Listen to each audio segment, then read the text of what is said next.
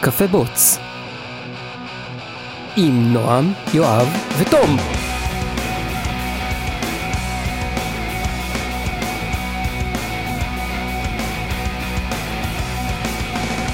Okay, so we're back once again. Week two with Eitan. He's not actually staying a whole week here. No, or you are. I don't know. Uh, I'm in Israel one more week, but part of that's visiting my brother, All right. and part of it's Oh, working. okay. Uh, so But now it's actually five minutes later from last episode. So Yeah. But for you, it's one Yeah. week. it's one, it's one week. Yeah. Giving away Yeah, we- trade we keep, secrets. Keeping out our, our crazy. It's like Yeah. I this episode when uh, I was late. Yeah. yeah, and we kind of tried to. Then Tom kind of gave it out. Gave it out like it's just. the people in this room are so good that when when someone says uh, do a week's worth of work, at five minutes later we're done. Yeah. Either that or we're sloppy with our code, but you know one of the two. yeah. We also can make a selfie and put it next week when you upload the video, but it's not really now. yeah. Yeah, so I um, I had a new invention. It's probably one of the, one of those things where you're sure you invented it, but someone else probably invented it somewhere else, like an, a million times over. I But- invented in separate that time is a dimension. So at work, I have an issue where I've got way too much work for me to handle, or for my team to handle, always, constantly. But there are things I want to get to do, even though it's not on the main agenda, even though it's not the main like the most important thing. I still want to be able to achieve those smaller goals. So I was thinking, how can I do it uh, as sort of a sidetrack? So I thought, okay, I'd just divide my day up. I think uh, uh, first hour of the day is uh, emails and Twitter and coffee. Second hour, I'm going to work on that project, and like the sidetrack, and then I'm going to work the rest of the day on the main, and maybe last hour of the day documentation or whatever. Just try to segment my day up. Where in reality, reality it doesn't really work because I do the first part really well, like the coffee, the emails, the Twitter. That's great. Yeah. But then by the time this ends, there's either like a, a fire to extinguish, or another meeting, or some urgent matter that needs my attention, and then I don't really ever get to the sidetrack projects. So what Ah, I, s- I tell you how how how you I have to do. do them before. you're you drink mansplaining me now. Well, uh, and I want, to add something to that that? actually. There's something well documented uh, called decision fatigue. They've done a lot of statistical studies, and uh, let's give an example. If you uh, if you're on trial, uh, let's say you're on trial for uh, conspiring with the Russian government to influence an American election, uh, you you want the dis- judge to make their decision in the morning, because judges kind of default Right. to Ah, you're yeah, guilty I heard about it. they default to you're guilty and humans when we have that initial peak of energy we have the ability to think to actually make decisions Yeah. but then after a certain amount of time we get decision fatigue where we, you know it's like you get home at the end of the day and you can't decide what to order for food Yeah. you're just done making decisions and typically it's around six hours it's the first kind of discovery you get six hours where you can make good decisions after which you start to fall back on defaults and the second thing Wait, is so uh, when is the time to take decision? Before Morning. lunch? The earliest before lunch. possible. And then after lunch, uh, when you know, I think humans, you know, the nat- uh, natural impulse is to take a nap, have a siesta. Yeah. Uh, that's definitely when you uh, don't want to have the judge render a decision on Paul Manafort uh, colluding with the Russian government to influence an American election. I'm sorry, I mean just a generic case, a Yeah. judge example. talking about Example given. example given. Um, With Russian engineers. Yeah, um, but so it it could be that. Mm, I think it's just also a matter of um, not. Maybe it wasn't official enough, or maybe I just didn't set the lines hard enough. But it's it's hard when someone comes like, "Oh, I need your help." You know, the laboratory right now is stuck; they can't continue working, and you can't tell them, you know, wait three quarters of an hour. Not now. Well- it's a bit tough. the two tie together. I mean, the point of that was that you have six hours of productivity per day, Yeah, and uh, that's less than you think you have. yeah. Yeah. I'm, No. I'm I mean, sure I actually, even that's, have that's four a little hours. more than I thought I have. Yeah, Because, I wish I had four hours. Six hours is a really, really good day. yeah. Well, that's how many, how long you have to make good decisions, and what you Yeah, actually do then is also, it depends uh, how you split your good time, good parts. I, I, I think I split it properly. It's just that I have too many unknowns and too many fires to Ah, extinguish. so so I tell I tell you what uh, I know I know I have uh, somebody that studied with me music hmm and he had a really interesting method because when you study music like if you study an instrument you get homework right you remember Yeah. from learning Yeah. drums you need to learn this so it's like one hour a day for seven days Yes. to master it Yeah. right and you have the whole day that teachers give you this kind of homework Yeah. so you have like 16 hours a day of training if you want to succeed success in everything. Yeah. So what he did, like you need to split it during the day because you have and you need to pri- prioritize. hmm So his so his strategy was to split to very very small pieces, of one minute two minute piece. Ah, okay. So we do for one course one exercise, and then do for other course one exercise. And it's if you are easy with uh, context switching, hmm you you you can spread your uh, efficiency for more fields, for more subjects. hmm The, the science has shown that no human is good at context switching.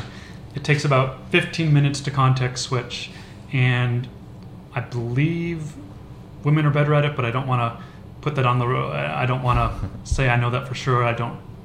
I don't remember the exact study, but at the end of the day, it doesn't really matter what gender you are. Humans are not good at context switching, Yeah. and anyone who's coded in It's particular, yeah. it takes 15 minutes to get back in the 15 zone. Ah, minutes? Okay, so you split, make it like half an hour uh, parts. Yeah. So my my suggestion 20 was minutes. actually No, 20 minutes.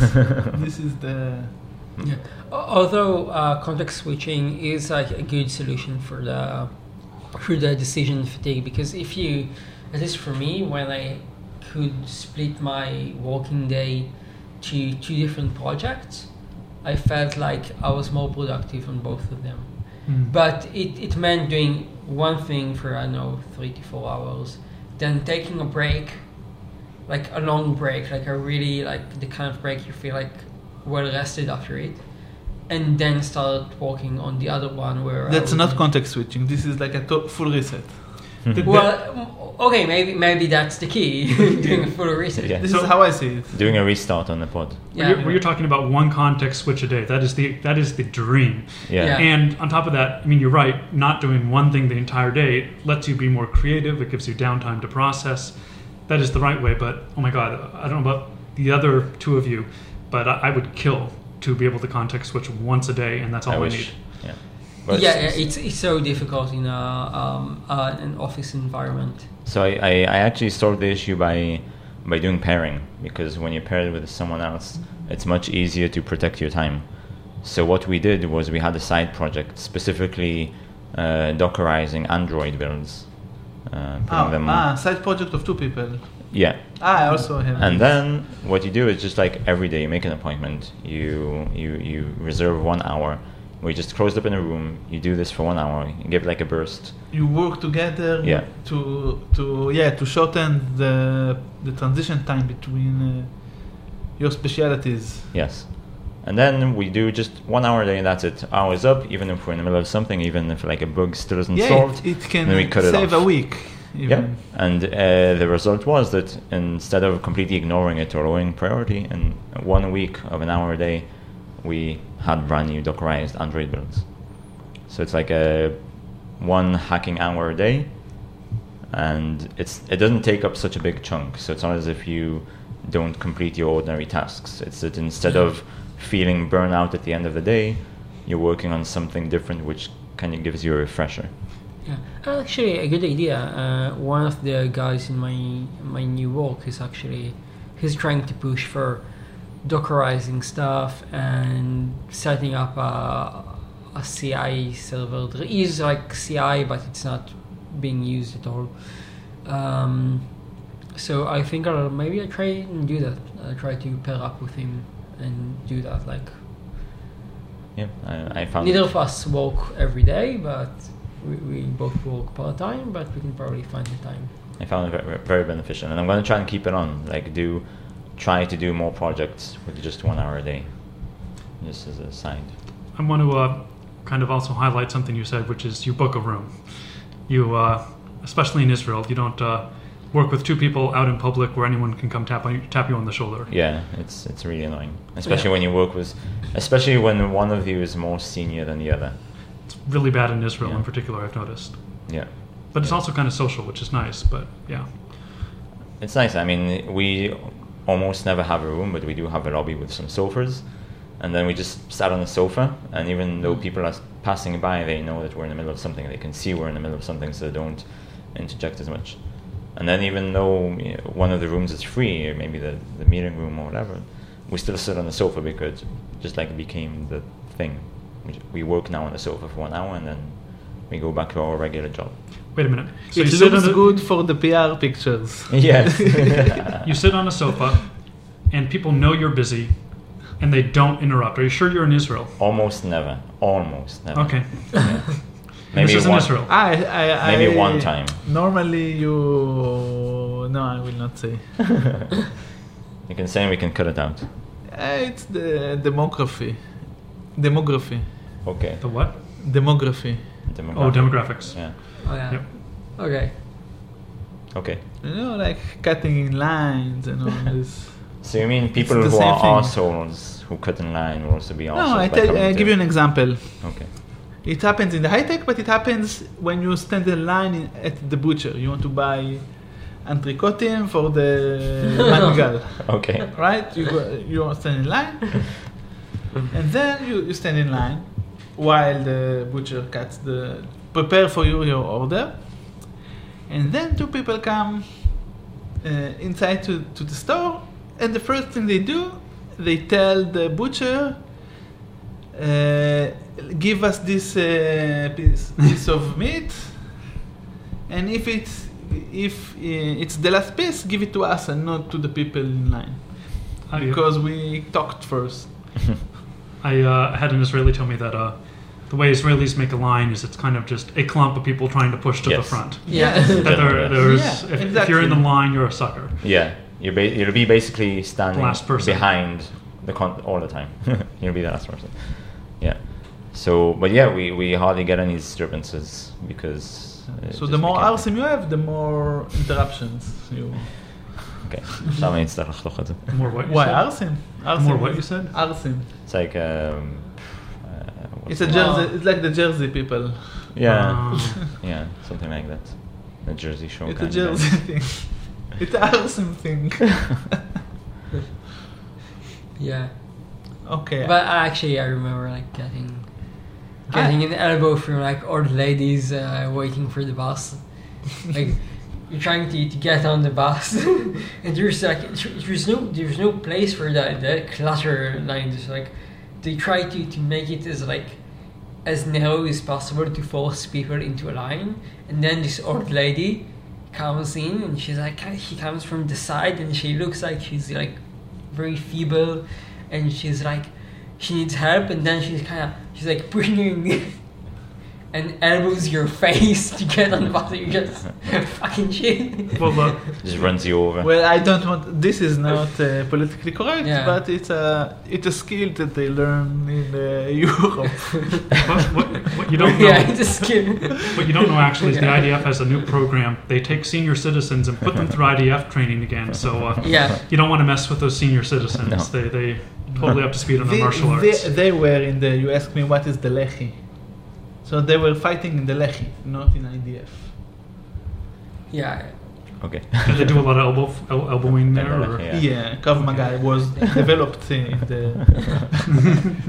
Okay.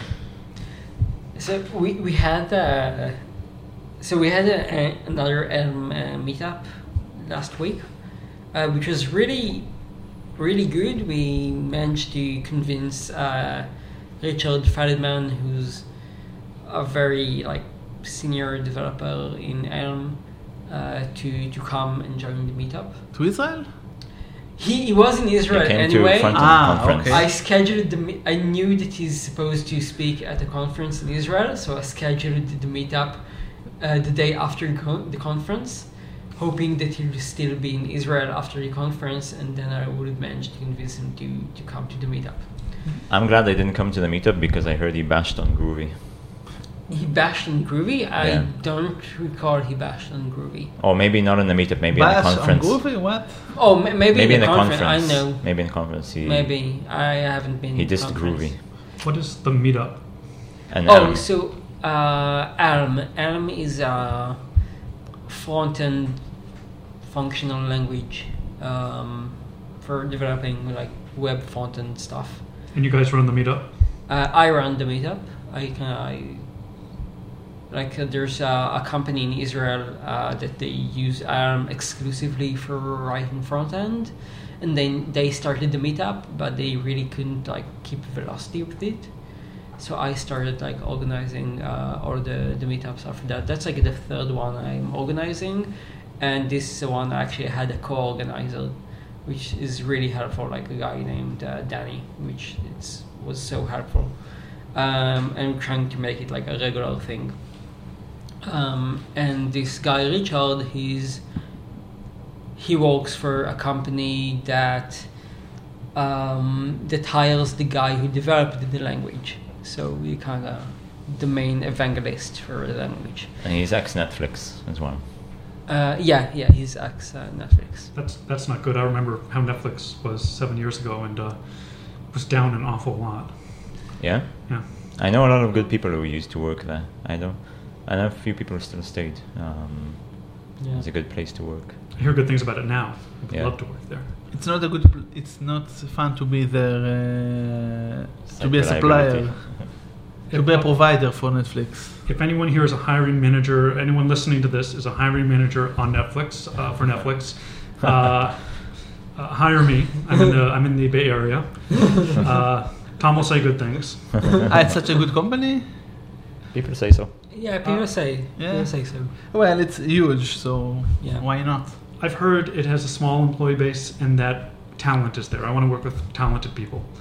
Yeah. and I want to work with the best because I have an insatiable hunger for knowledge and skill and mastery, and you don't get that by being among people And it's who are weaker than you. And it's not about free video episodes, by any chance. No. I, I, I, I don't think on their job descriptions they say free of Netflix and we'll give you time to watch it. I, I don't think that's really like in the, uh, you know, you have enough time off to do it. You know, when I interviewed, uh, when I had interviewing for jobs in last round, where I started working JFrog, I was interviewed in a company that was creating uh, over-the-top television that you can white label. So any TV provi- content provider like uh, Cellcom TV, Partner TV, like we have, hmm they buy these kind of boxes and uh, brand the boxes as their own, uh, configure them and sell them as a TV service. Okay. It's what Android does, right? Use it's based on Android, yeah, of course, and Kodi and all this shit. So uh, Kodi, I don't know, but it's Android, and they told me that their staging is like they are sharing their all uh, private stash. This is how they do staging. Okay. That sounds secure. Yeah. So uh, no. I would like to work in a company like that. You know that they have like uh, you can have you have uh, all the cool stuff you can see, and you have g- recommendations from friends too. have stuff to watch. Yeah, I think it's a good idea to have uh, episode sharing because this is like I think if you will do a survey, I I say fifteen percent of conversations in bars and coffees. Yeah, and are, at work. Have you seen The latest episode of yeah. the- Also at work. At work, a lot of the, the talk like in the cooler is yeah. is television. Yeah. So, So- was a good meetup. Yeah, it was a good meetup, and after the meetup, I stayed up. Yeah, The hijacking. Nice. amazing. Wow, I sorry. if so you- Israeli. Yeah, it was a good meetup, and after the meetup, we kind of we I've stayed. Uh, I went for like dinner with uh, some of the guys, um, and and th- they raised like a very interesting question of when we say that some programming language is very popular, uh, not exactly popular, more like there's a lot of work to find if you know this language. is it actually a good sign? Is it actually a sign that you should learn this? Because one of the things I think is maybe there's a lot of work because either no one wants to do this kind of work or because it's a kind of language that produces more work than it should actually you're actually doing more like boilerplate stuff than actually writing code I don't think there's one answer. I think there's some of each type. There's the ones which no one wants to do, like COBOL for banks. yeah I don't know how many people want to do that, even though it's extra job security. And then you've got the ones where it's just a lot of work because this language became popular, like the influx of you know of, of Ruby a, a few years ago. Yeah Everyone needed Ruby developers because everyone decided they want to do Ruby. because It because just became suddenly. Ruby became popular. But the thing is that I think trying to maintain like Ruby projects is like very That's individual. It became the same with Node.js. The same now. Node. Everyone wants someone who's Node.js. You, you can also look at the trend to see whether it's in decline, like COBOL. Even if Yeah. there's a lot of work left because of all the legacy stuff, it's not. The amount of work has not been increasing over time, Yeah. right? It's and Yeah. and there might be some some which are just you know reflect on the language technically itself even though i don't i, I can't see a reason why i mean Yeah, I know. There's in the last um, in the last uh, Stack Overflow survey, they you could see like a really big discrepancy between what languages people liked and what languages people actually used. that's Like the kind of that's easily languages that, explainable because you you look for a job based on what piques your interest i i don't think i know anyone who looks for a job right now um, based on the language he develops on where it's not by choice i mean today you'll be looking for a job which looks to you interesting. If Mhm. someone says here's a job in gaming, you won't say no, I'm not going to take it because it's JavaScript. Yeah. I want only C++ gaming jobs. Unless your specialty is C, you know, not C, C++, unless your specialty is C++ and that's all you know. So you have to look for a job in C++. Other than that, I don't know who, if it makes a difference. Mm. I know people that have taken jobs because of the language, and not looked at jobs because of the language. I mean, it's I it's like a job that's interesting. It's are you going to enjoy what you do? I don't think it's the majority. I, I don't agree. I think you can enjoy a job even though you don't like the language. I'm at the point where I really don't like the language I work in, but my job is great. It's just a, it's a downside, but it's not. It's, it's not something that I'd decline a job offer over. I think the only one that I think the only ones that decline is PHP and .NET. I think that's my no-go zones. Other than that, I- I'd work with every language, and I don't care. I, I thought about it uh, lately. I had a lot. Uh, I have weird relation with Ruby. it's like eleven hate. It's complicated. It's complicated, yeah. Because in the be- beginning, I really liked it because how because it's it's very fun to write in Ruby. It's like makes sense. It's like you can make it uh, one hundred percent, one hundred percent making sense. Well, to come full circle back to what we talked about last week, uh, microservices, man. You know, this moving towards this polyglot kind of future, Yeah. where uh, Yeah. a good company, a smart company, a future-proof company will use microservices, in my opinion. And what language you write uh, won't matter as much as your ability to build good APIs Yeah. and uh, document. Yeah. I mean, oh, okay, so, so I tell you what I, one thing about Ruby that I really liked it. Then I see how bad it is in concurrency and I/O. So it's not fun to make a, a heavy lift. You don't, you can't do the heavy lifting in Ruby.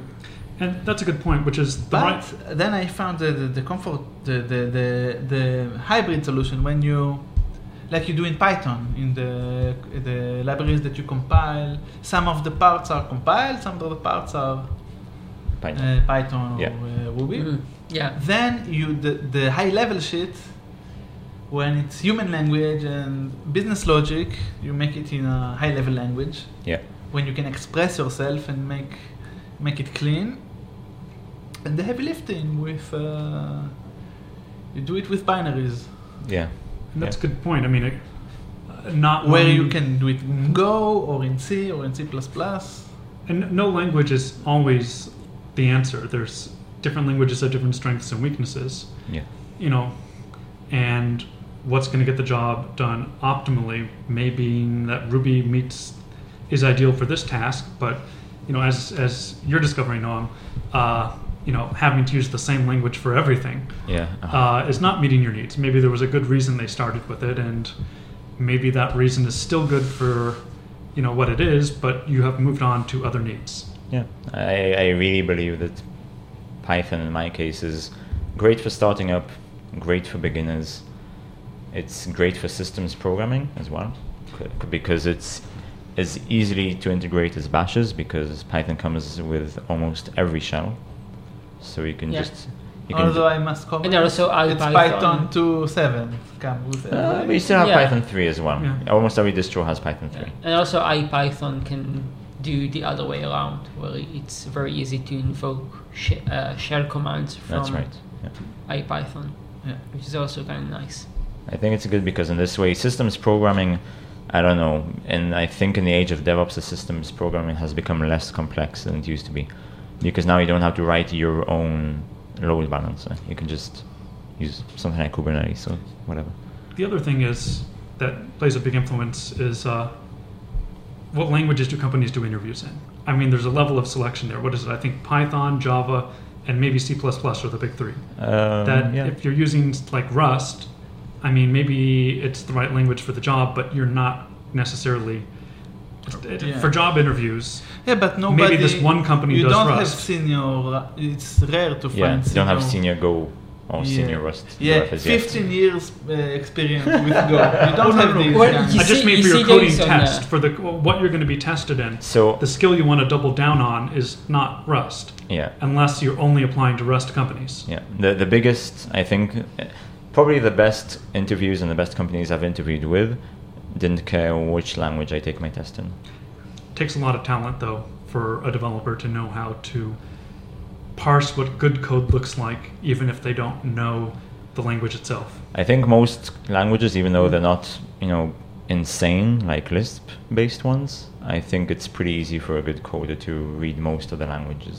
Yeah. And- Spend like ten minutes on it, and you'd you'd figure it out. But the four Yeah. of us are also kind of in the startup world, where you know um, the rules are being written as you go, while big companies have policies on what you're allowed to interview in. Yes, probably. And yeah. we are by far not, you know, the norm because we are kind of in the startup scene.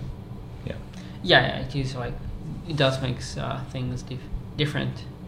But I really I don't think that I don't think that like uh, a good developer should be um, a good developer is someone that would be able to just pick up the language you, you use as fast as they pick up the framework and the existing code base and the business Oh, which I sometimes think that language those parts little- are like are as are more complicated than Yeah, but it, another it programming de- depends on the language. Some languages have a lot of features. Uh, For example, Java, it's uh, But but you it have has a lot of features. But you have best practices, and I think if you take a new developer and then he learns the language, I wouldn't give him a greenfield project to start on because he's bound to make every mistake possible with that language because it, he's new to it. yeah. yeah. But if you give him bug fixes, if you give him features, So you have examples of uh, yeah, how and we much work. here. it's much easier to ease him into the language and ease him into conventions. This is how I learned. This, this Yeah. is how I learned the languages. I never started any language. Yeah, Like, hey, let's do Hello World, and then uh, and now it's a microservice. and then address book, I get Pet the guest book, Well, and all these kinds that's why you stick to technologies like Kubernetes, Tom. You know, no one actually knows what to do with it initially. So uh, Actually, there is and is so a it's guest all book. greenfield and all the mistakes anyone's going to You make. have, I think, address Yeah. book and guest book in uh, in Kubernetes example. you know, like I go, you know, like people ask, like, you know, hey, Eitan, do you have, you know, uh, three years experience Kubernetes? And the answer is, do you know anyone who has three years experience Kubernetes who doesn't work at Google? yeah. Do you know anyone who has three years experience in production with Kubernetes? Oh yeah, I just uh, I've just seen that um, a job listing where they I think they ask for someone with like three years experience with Angular two. Has it been out for three years? Uh, it went out of beta a year ago. or maybe a and year they and a jumped half. and they jumped to number four anyway. Yeah, so So they want someone who's used to writing code for alphas, yeah, not not actually I finished. want someone who can time travel. Okay, Yeah. that's reasonable. yeah. Adam Adam has time traveling, so yeah. So we Also, can uh, actually I can actually say that. ah, it's Also like Scala. it's exaggerated by HR. Yeah. Okay. Thank you once Okay. again for coming by. It was a pleasure. Yeah. Have a good one. Bye. Bye bye. Bye. Don't blame the immigrants, the poor, or the unemployed. These are not the ones who are to blame. The country's fucked, that's obvious, by the swan song of the NHS. But the flood warnings came long before the rains. And it's in these times of trouble that fascism rears its head. And the UK Independence Party are just the BNP in a different dress. They're still the same old homophobic racists as before. They're probably sending junk mail full of hate to your front door, and they've got billboards on the high street telling you you should be scared. Cause these evil motherfuckers, they capitalize on your fear. But I'm not worried about the worries of the world anymore. I'm gonna get in the jacuzzi. I wish that everybody would just chill the fuck out and get busy being happy. We need a spiritual revolution. I believe you, Russell Brand. We need food and we need shelter, friends and family at hand. And apart from that, we don't need nothing except a whole lot of loving.